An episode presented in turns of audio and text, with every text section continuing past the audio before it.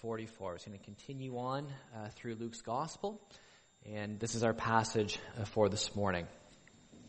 So, Luke chapter 4, uh, beginning at verse 31. Uh, this is the Word of God. Then he went down to Capernaum, a town in Galilee, and on the Sabbath he taught the people. They were amazed at his teaching because his words had authority. In the synagogue, there was a man possessed by a demon, an impure spirit. He cried out at the top of his voice, Go away! What do you want with us, Jesus of Nazareth? Have you come to destroy us? I know who you are, the Holy One of God. Be quiet, Jesus said sternly. Come out of him. Then the demon threw the man down before them all and came out without injuring him. All the people were amazed and said to each other, What words these are! With authority and power, he gives orders to impure spirits and they come out. And the news about him spread throughout the surrounding area. Jesus left the synagogue and went to the home of Simon. Now Simon's mother-in-law was suffering from a high fever, and they asked Jesus to help her. So he bent over her and rebuked the fever, and it left her. She got up at once and began to wait on them. At sunset, the people brought to Jesus all who had various kinds of sickness, and laying his hands on each one, he healed them. Moreover, demons came out of many people shouting, You are the Son of God. But he rebuked them and would not allow them to speak because they knew he was the Messiah. At daybreak, Jesus went out to a solitary place. The people were looking for him, and when they came to where he was, they tried to keep him from leaving them. But he said, I must proclaim the good news of the kingdom of God to the other towns also, because that is why I was sent. And he kept on preaching in the synagogues of Judea. Well, before we uh, consider this passage this morning, let's pray.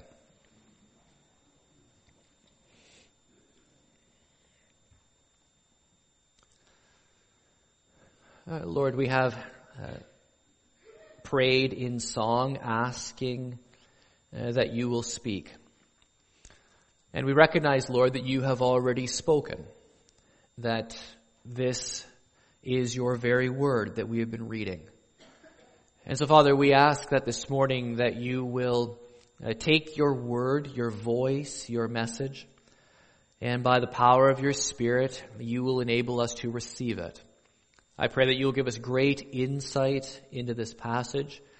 Lord, I pray that you will help us through this revelation to understand the nature of the person and work of your Son, Jesus Christ. And I pray that we will be empowered by your Spirit to rejoice in all that Jesus is and all that he has successfully done on our behalf. Lord, we pray this morning for those who are sick, for those who are uh, struggling with health issues of various orders of magnitude. Uh, Father, we just ask that wherever they are, whatever their exact circumstances, whatever the exact uh, details, Lord, I just pray that they will this morning, as we meet to worship you, that they will feel the presence and power of your Spirit with them. Uh, I pray that you will help them to find uh, rest and comfort and strength in the finished work of their Savior, Jesus Christ. Uh, our Father, we would ask that this morning you would be so present and powerful in our midst in this room, and also with the children as they gather for their uh, time. Uh, Lord, we just pray that this will be a morning where you are glorified and exalted, and where you do what only you can do. Lord, help us to see you more clearly. For we ask this in Jesus' name. Amen. If you've been uh, sort of tracking through the Gospel of Luke uh, up until now, or even if you're just roughly familiar uh, with the Gospel stories, one of the things that you should be thinking is that uh, Jesus is really uh, pretty awesome. You get this uh, in a variety of ways. You know, the conception, the prophecies, all lines of Old Testament promises and plans running to Jesus. Uh, the celebration of his birth, you know, with the company of the army of heaven, you know, proclaiming the birth of their general in the manger, you know, the announcement of peace on earth, and the appearance of Jesus coming to the temple as the Lord coming to the house of his covenant, uh, being recognized by uh, holy Simeon and Anna, the baptism, the resistance of Satan in the desert, recapitulating the history of Israel, filled with the Holy Spirit, uh, proclaiming that he is the fulfillment of Isaiah 61. I mean, Jesus is pretty great. And one of the very interesting things about his greatness is that his greatness invariably meets with opposition. So when Jesus stands up in the passage that comes right before this one, and he announces in the synagogue that he is the fulfillment of Isaiah 61. He is the messenger of the Lord who the Spirit rests upon. He is the one who has come to announce sight for the blind and freedom for the oppressed and that the chains of the captives and the slaves will be broken. And the people reject him and in fact the people want to kill him because he dares to say that the grace and mercy of the living God is not just for Israel, it is for everyone. And so you see from the very beginning, Luke is setting up the gospel so that you know, as great as Jesus is, the light has come into the darkness, as great as Jesus is, people resist him. People do not want the Messiah to be who he is. They only want the Messiah to be who they want him to be. And if he will not be the Messiah they want, then they will reject him, they will hate him, they will try to kill him. And in the end, of course, we know that they will succeed in putting him to death on the cross. None of which, of course, is outside of God's redemptive plan and purpose. Uh, but we should never fail to be shocked by the animosity and enmity in the human heart that's directed towards God's Messiah, the Lord Jesus Christ. Luke is showing you that it is people who resist the Lord and the Messiah, but it is not only sinful people. It is also the hosts of hell. Uh, it is Satan and his demons. We see this in the wilderness temptation that Satan is trying to destroy the ministry of Jesus by getting him not to be the Messiah that he is, but by getting him to be the Messiah, the Son of God, uh, in a way that bypasses suffering and bypasses uh, the cross. Here, Jesus is teaching in the synagogues, and the people are amazed at his authority. That is, there is new teaching. Uh, Jesus does not speak referring to uh, other rabbis or other thinkers. Jesus speaks, and he also, this is one of the things that separates Jesus from everyone else in history. Jesus, when he delivers authoritative messages, does not say, thus saith the Lord, or this is what the Lord says. Jesus himself just directly says it. Uh, all of the prophets, when they deliver a message from God, they always say, this is what the Lord says. Jesus never does that. Uh, Jesus will just directly speak, and when Jesus speaks, you hear the voice of God. He doesn't need to preface his own words with, this is what God says, any more than the Father needs to preface his own words with, this is what God says. Jesus is God, and when he speaks, the voice of God, the word of God is heard. No one else does that even the holy prophets of the Old Testament. So the people are amazed at the power and authority of the words of Jesus. This power and authority, though, brings Jesus into conflict with the powers of darkness. And we know, you know, famously in the book of Ephesians, our struggle is not against flesh and blood, but against what? Principalities, powers, rulers, forces, depending on your translation. Right? This is a whole pile of words that are heaped up there, so that you to make sure that you know, yes, there is human opposition in the sinful heart to Jesus, but ultimately the real contest is between Jesus and the powers and forces of darkness. We've already met their captain in Satan, and Jesus has succeeded in avoiding temptation. But now, in the synagogue, where Jesus is preaching and proclaiming a message with authority, you have sort of a frontal assault with the powers of darkness. So in this synagogue, to disrupt the message of Jesus, there's a man who is possessed with a demon and impure spirit, and he cries out at the top of his voice, Go away! This is a direct challenge to the power of Jesus. Go away. What do you want with us, Jesus of Nazareth? Have you come to destroy us? I know who you are. The Holy One of God. Now, this introduces something which is very interesting uh, that you see picked up in the book of James and in other places. The demons know exactly who God is. And the demons understand who Jesus is long before anyone else does.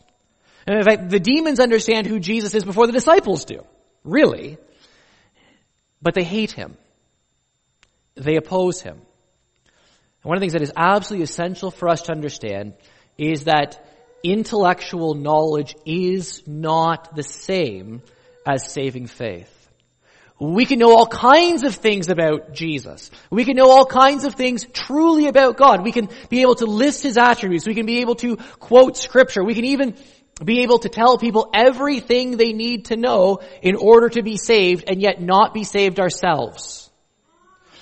There's a difference between knowledge and acceptance, knowledge and engagement.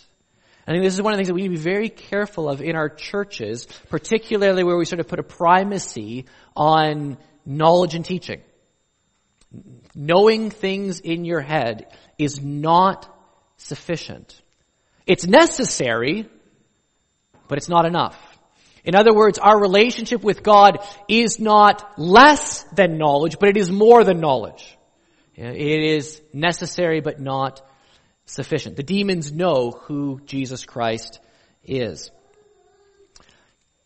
And there's a power encounter. Jesus and a demon. The demon tells Jesus to go away, and Jesus is going to tell the demon to go away.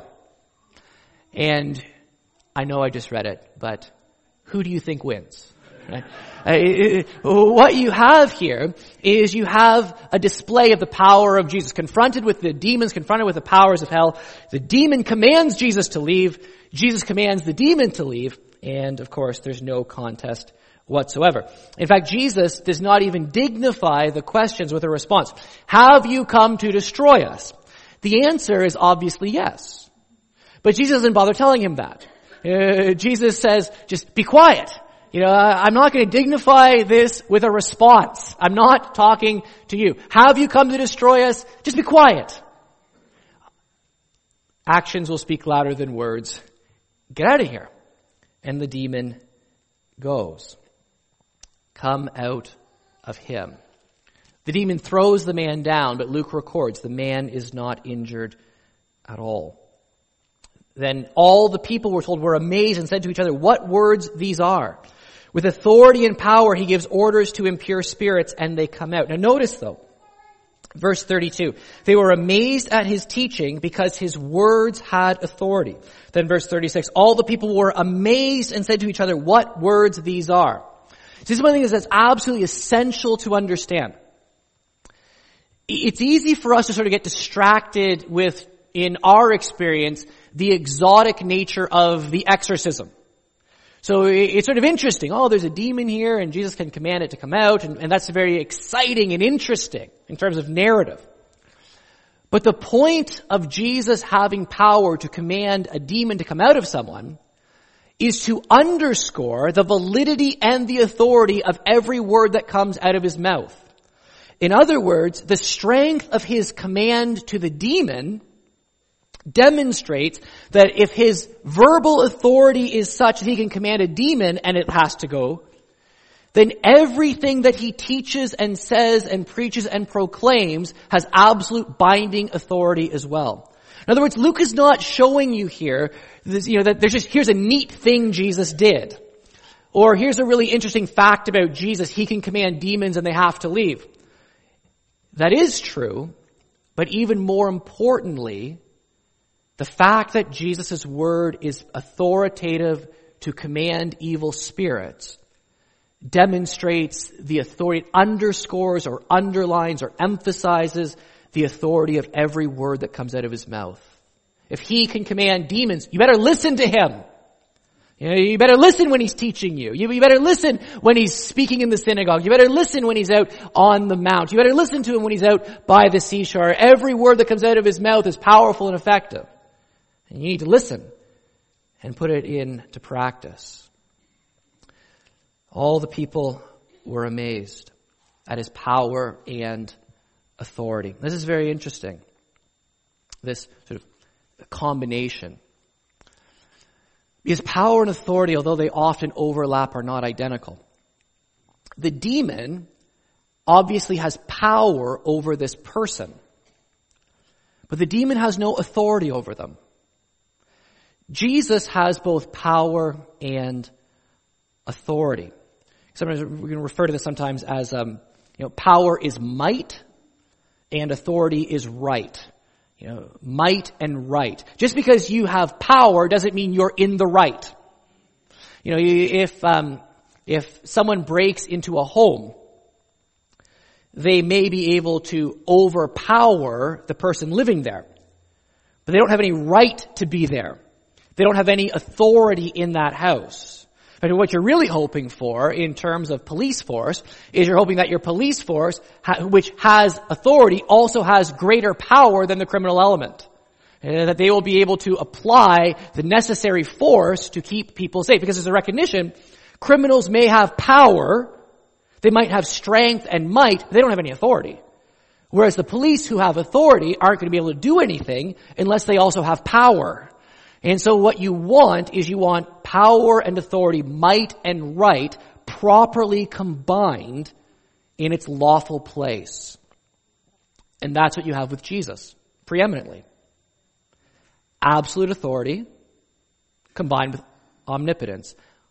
All authority, all power, might and right infinitely combined in one person. So Jesus comes along and he has power and authority, even in the demonic realm. Uh, verse 38. Jesus left the synagogue and went to the home of Simon. Now Simon's mother-in-law was suffering from a high fever or uh, a great fever. And they asked Jesus to help her. Now I, I just parenthetically, can't help but notice here, at least in Luke's gospel, they is a little bit ambiguous. You know, I, I don't know what Peter felt about his mother-in-law being healed here, you know, but uh, suffering from a high fever, and they asked Jesus to help her. So he bent over her and rebuked the fever, and it left her. She got up at once and began to wait on them the language, the wording of Jesus rebuking the fever is the same language of Jesus rebuking evil spirits. It's almost a semi-technical term for commands in exorcisms. Luke's point is not that the fever is caused by a demon. In fact, one of the things that you get clearly differentiated in the Gospels is you know, organic maladies and demonic activity. So there are people who suffer physical symptoms because of demonic oppression, and there are other people who suffer physical symptoms because they have disease, and the Gospels very clearly differentiate those two things. Okay. So here, this lady just has a great fever, a high fever. And for us, you know, in, in our day with Tylenol and aspirin and, you know, all the medical care that we have, you know, a fever doesn't sound like that big of a deal. It is worth noting that probably in the history of the world, you don't want to say the majority of people, but an extraordinarily large percentage of people have died in the throes of fever. And the onset of fever is often a symptom of all, can be a symptom of all kinds of underlying problems. And so for her to have a great fever is not just sort of like, well, she's a little bit sort of incapacitated with the flu, but she'll bounce back. And instead of just waiting 48 hours, Jesus heals her now. It's, this could very well be, you know, a, a life-threatening illness. She may not be getting better. There may be nothing they can do for. Lots and lots and lots of people around the world today where they do not have proper medical care die in fever. And in the ancient world, that was certainly the case as well. So this is not a mild thing. But Jesus bends over her and rebukes the fever as if it's an agent, as if it itself is at war and Jesus needs to conquer it. And there's a sense in which that's exactly what's going on. Jesus is demonstrating that he has come into the world to push back the forces of darkness and also to push back the effects of the curse. Everything that brings pain and suffering and sorrow and agony and ultimately death into the world. He's pushing it back. You know, he is demonstrating that he can drive out the demons. He is demonstrating that he can take care of disease. He can do whatever is necessary to restore life and health and vitality in this world. Eh, because in terms of human beings, there are all kinds of things that bring us down and that war against us. Yes, there are demonic forces. Yes, there are powers of darkness. But disease, sickness, weakness, death, these are also our enemies. And these exist in the world for one reason and one reason alone. It is because of our rebellion against God. And so in the new heavens and new earth, the home of righteousness, you don't get any sorrow or tears or sickness or disease or demonic oppression or death. Why? Because Jesus has taken care of it all. You know, he, he's destroyed all of those enemies. And this is one of the things that, um, you know, I, I, don't know who wrote, uh, I really don't. I don't know who wrote what, uh, Laura said, you know, about the inaugurated kingdom and the already and the not yet and all of that stuff. But that's like, that's like a theological home run, you know, in terms of, in terms of that language. That's exactly, that's exactly what the New Testament is teaching us. That Jesus has inaugurated a kingdom because the king is here, the kingdom is here. But it's not fully consummated. That is, there's more in the future. It's already here in one sense, but there's a lot more to come. It's already present, but it's not yet totally here. There's a, a greater reality to look forward to. Or to not look forward to, depending on your point of view. Yeah, it's up to you. You know, there's a greater reality coming. It's, and it's already here because Jesus is already here. It's already being pushed back, but there is a time coming when it will absolutely categorically be done forever. And we live in that interim period, the overlap of the ages, where the age to come is already rolled back into history because the Lord of eternity has come already. And we look forward to his second coming when everything will be made as it ought to be. But one thing that Jesus is showing you here is that you can heap up opposition to him and, and he has power and authority. He can take care of all of our problems. And if you're thoughtful, you then begin to ask yourself, well, how can he take care of all of our problems? Because all of our problems, like demonic oppression and sickness and sorrow and death, those are not the disease, those are the symptoms. That is, it only exists because of sin. So if you're going to get rid of the symptoms, you actually need to root out and destroy the disease. So if you're being thoughtful, what you're really seeing here is that if Jesus can destroy you know, the powers of darkness and sickness and sorrow and death ultimately, the only way that he can do that is if he has come and can destroy sin. And that's exactly where the gospel is taking you towards. But it's telling you even now, this is the path that Jesus is on. He's going to get rid of sorrow. He's going to get rid of sickness. He's going to conquer the devil. Don't you worry categorically everything that haunts us, everything that oppresses us, Jesus has power and authority over. And he uses that power and authority for our good and to reveal the heart of the Father. So one demon, one fever. The question then becomes, are these just isolated cases? Well, verse 40 tells you that at sunset the people brought to Jesus all who had various kinds of sickness. And laying his hands on each one, he healed them. In other words, the first man in the synagogue and Peter's mother-in-law stand as representatives of bigger classes. Jesus didn't run out of power and need a break after healing them. Uh, he was able to heal everyone of different diseases. He wasn't just sort of a fever specialist. You know, whatever the problems were, he, he was more than enough for it. Verse 41, moreover, demons came out of many people shouting, you are the son of God. But he rebuked them and would not allow them to speak because they knew he was the Messiah. Now, there are three types of cases in the Gospels where Jesus forbids people to tell others about himself. Uh, one is with demons. The Gospels make sure that you know when Jesus drove out demons, he told them not to tell people who he was. And Luke says here, it's because they knew he was the Messiah. Jesus also tells people who he heals often, not to tell other people what he's done. And in the third place, Jesus tells his disciples, when Peter finally says, you are the Christ, Jesus tells him, don't tell anyone what the Father has revealed to you. And the same thing with the Mount of Transfiguration. Don't tell anyone what you have seen. Now why is that? Why is Jesus in those three cases telling people not to tell others who he is? Demons, healing, and the disciples when they finally begin to understand that he's the Messiah. This is actually in, in scholarly circles is sometimes referred to as the messianic secret. Why is there a secrecy surrounding Jesus' identity as the Messiah? Well, bypassing a lot of discussion, it seems to me that when people knew that Jesus was the Messiah or were told that Jesus was the Messiah, they interpreted that with, through all of the wrong categories. That is, they assumed if Jesus is the Messiah, then he is immediately going to destroy the Romans and he's going to get rid of all of the enemies of Israel and he's going to set up this earthly kingdom right now and everything's going to be totally fine. So we'll rally around him as our champion and as our king so that he can go and destroy all of our enemies and make our lives sort of a living paradise. That is not the Messiah that Jesus is. He is the Messiah who conquers through his death on the cross. And so no one understood that. No one got that.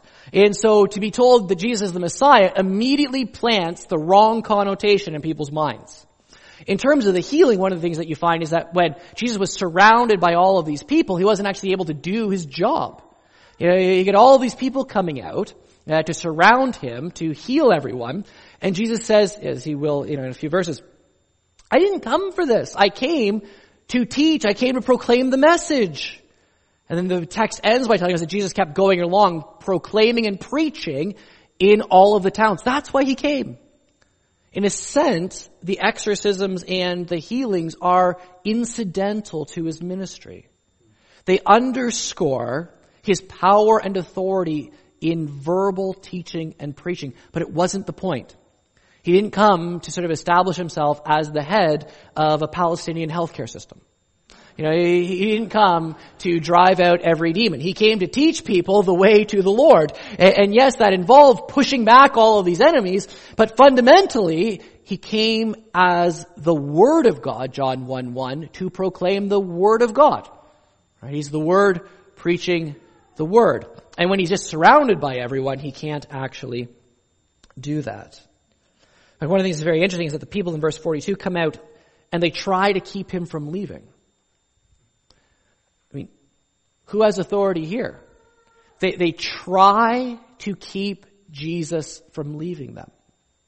Now at one level, one level, you can understand that. If Here's this man who teaches with an authority that no one else has. Here's this person who can heal your diseases. Here's this person with uh, sort of demonstrated power over demonic powers. Let's be honest, we wouldn't want him to leave either. Right? Uh, they, they want him to stay. They want him there. But Jesus did not come simply to make life in one village ideal and worry free. He came to minister to the world. And so he says, basically to these people, I can't stay and just take care of all of your problems. It's not why I came. I came to preach the word of God everywhere. And so I need to move on. And he did. And notice that Luke puts the accent, not that Jesus went to all of these other towns driving out demons and healing people. He puts the accent on Jesus went to all of these other towns proclaiming the message of God and preaching in all of their synagogues. That is the great point. Now what about for us then? Well, this text is not about how we are supposed to drive out demons and heal diseases. Right? It's about Jesus and his ministry. And so I get a little bit worried when sort of the first line of application is to say, well, we need to be out engaging in spiritual warfare in the greater power of the name of Jesus to be driving out demons everywhere. Uh, that does not mean that there is not a place for confrontations with evil. But it's certainly not sort of the, the point drawn out of here. In other words, this is about, as the Gospels always are, this is about who Jesus is, not about what we're supposed to do in our lives. Uh, it's always first about Jesus. But I do just want to say one thing about uh, Christian engagement with with the demonic. I think there are two errors that Christians tend to fall into. One is sort of almost a refer to sort of a, like a practical atheism. I realize that this is completely the wrong word to use, but you understand sort of the drift of it. A practical atheism when it comes to demons. Or a practical a-demonism. You know, just that you say they believe, you say they exist, but you just never really ever, ever think about it. It's sort of shelved off to the side where you have this category for these existent beings, but you don't ever actually think they do anything, or, or even if they do, you don't think that you've ever experienced anything with that, or, or whatever. So it becomes basically this theological fact that you'll say, yes, I believe they exist, but for all intents and purposes, practically speaking, there is nothing about them. Okay? That's, that's a, that's a pretty big error. But on the other hand, the opposite error is to think that, you know, demons are absolutely responsible for, you know, every runny nose that you've ever had and, you know, for every lustful thought. Well, that's just the demon of lust. And, you know, I, I don't know about, uh, I don't know about your heart. I, I don't know, uh, how much help from demons our hearts need to lust. You know, like I, I don't know how much help from demons our hearts need to lose their temper. I don't know that every time I get mad it's because I'm being oppressed by a demon of anger. I think a lot of times when I get mad it's because I'm a jerk. You know, like I, I, just don't know about you, but I just don't know how much help, you know, uh, my sin nature needs to generate a lot of these things. Right? So we don't want to offload all the responsibility for our own hearts to the demonic world, but we also don't want to be completely negligent of it Okay? somewhere, somewhere in the middle. Now that becomes difficult in different ways depending on where you live. Uh, you know, the Bible tells us that you know, Satan goes around like a roaring lion seeking whom he may devour. The Bible tells us that Satan masquerades as an angel of light. And I think that Satan has different strategies in different times of history and in different places around the world. In fact, one of the things that's obvious is if you read the Gospels is that there is a level of demonic activity confronting Jesus at that time of history that you never get before or after. In other words, it's like Satan releases all the stops, sends all the guards forward, because this is the only chance he's going to have to stop Jesus. And so I, I don't think that what you see in the Gospels is typical I think, it, and it's not exaggerated, it's just that in terms of time history, in terms of redemptive sequence, it's all forces to the front. Uh, Satan makes sort of a last ditch effort to oppose and stop the Son of God, you know, in his earthly ministry. So I don't think this is sort of typical throughout all of time. But I do believe, as I, I know a number of uh, missionaries, many with, with impeccable theological understanding, uh, serving in various parts of the world, that in different parts of the world, Satan and the powers of darkness overtly demonstrate their presence and power to keep people in bondage and fear. And, and this is, listen, I am, I am the last person to sort of get swept away with, you know, sort of some of the, all the trendy spiritual warfare kinds of things. I'm just not. Uh, I think a lot of that's just nonsense. But there is, I have no doubt whatsoever uh, that there is all kinds of overt, explicit, obvious, attention drawing manifestations of demons around the world as they oppress and oppose the kingdom of God. I have no doubt about that. And, and I also know that in some places, the gospel breaks through through power encounters. That is, through the name of Jesus being brought in full frontal opposition to the powers of the demons. In that sense, it's very much like the book of Acts. Okay? So Satan will try to keep people in fear and in bondage and, and terrified. But there is another strategy, which I think is probably more likely um, the case here in our in our country at this time in history. The greatest thing you could ever possibly do, in my judgment, if you were the devil and you, and you are not able by sheer power to conquer and oppress everyone, the best thing you could do would be to convince everyone that that whole world didn't even exist. So that instead of being overt, you'd be as covert as possible. Uh, you just get people to, to sort of buy into, uh, you know, sort of a, naturalistic materialism where, where the whole supernatural world is screened off or, or written off. And so then, you know, as you go about in terms of deception, as you go about in terms of, you know, all of your activity, you know, people don't even bother to ask if there's anything demonic. Because they've long ago concluded that mature, reasonable, scientific people can believe in no such thing. And if that's the case, then the powers of darkness are able to you know, tempt and attack and lead and woo people. And they can't possibly be resisted because their very existence is denied from the very beginning.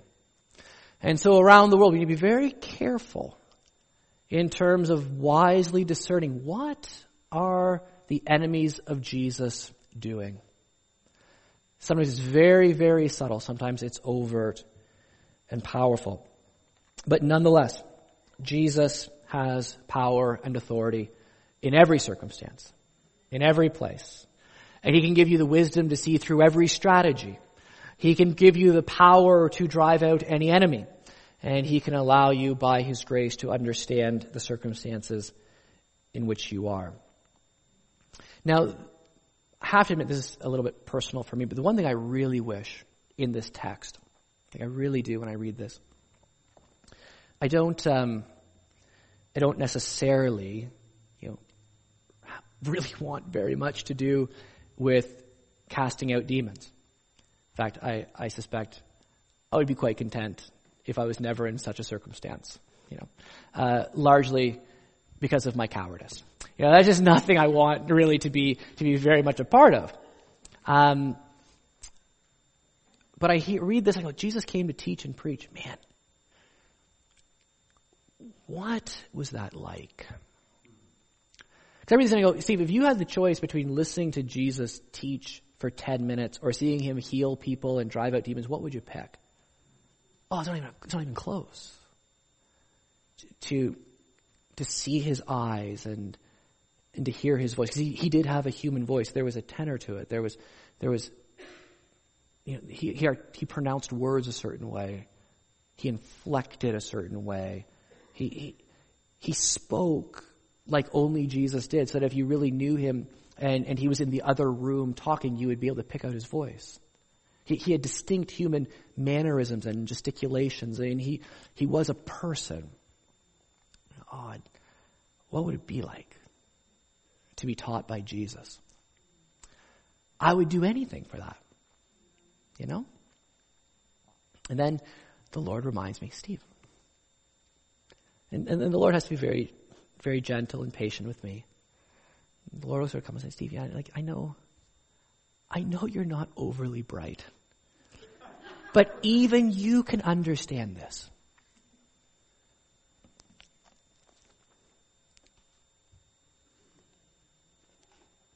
He will teach you. It's right here. This is the message of Jesus. This is His Word. And the Holy Spirit can work in your heart so that you can understand the message of Jesus. See, and it's not just 10 minutes. You can listen to His Word and His voice for the rest of your life. As much time as you want, come and sit at the feet of Jesus and learn. It's all here. This is the Word of Jesus. My goodness. I'll try. That's what I need. Uh, but it's, it's the message of Jesus. He's my teacher. And, and what a thing to be able to gather together on a Sunday morning and, and, you know, it's, it doesn't matter who's preaching or, or, you know, who's up front. Because the person who's up front is only, if it's themselves, they're only going to get it wrong anyway. But if they're representing Jesus, then it's not them.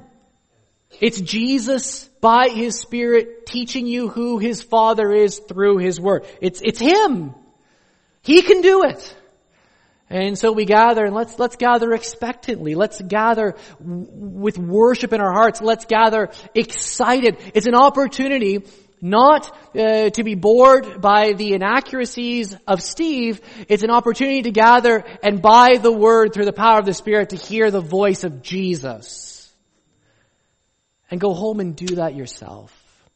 Pore over this message from Jesus. Words with power and authority.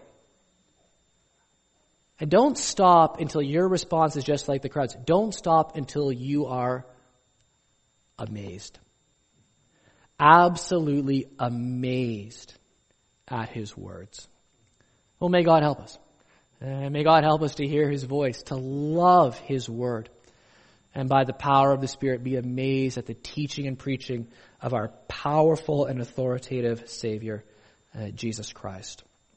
I'm going to ask our musicians to come uh, and lead us in our closing song.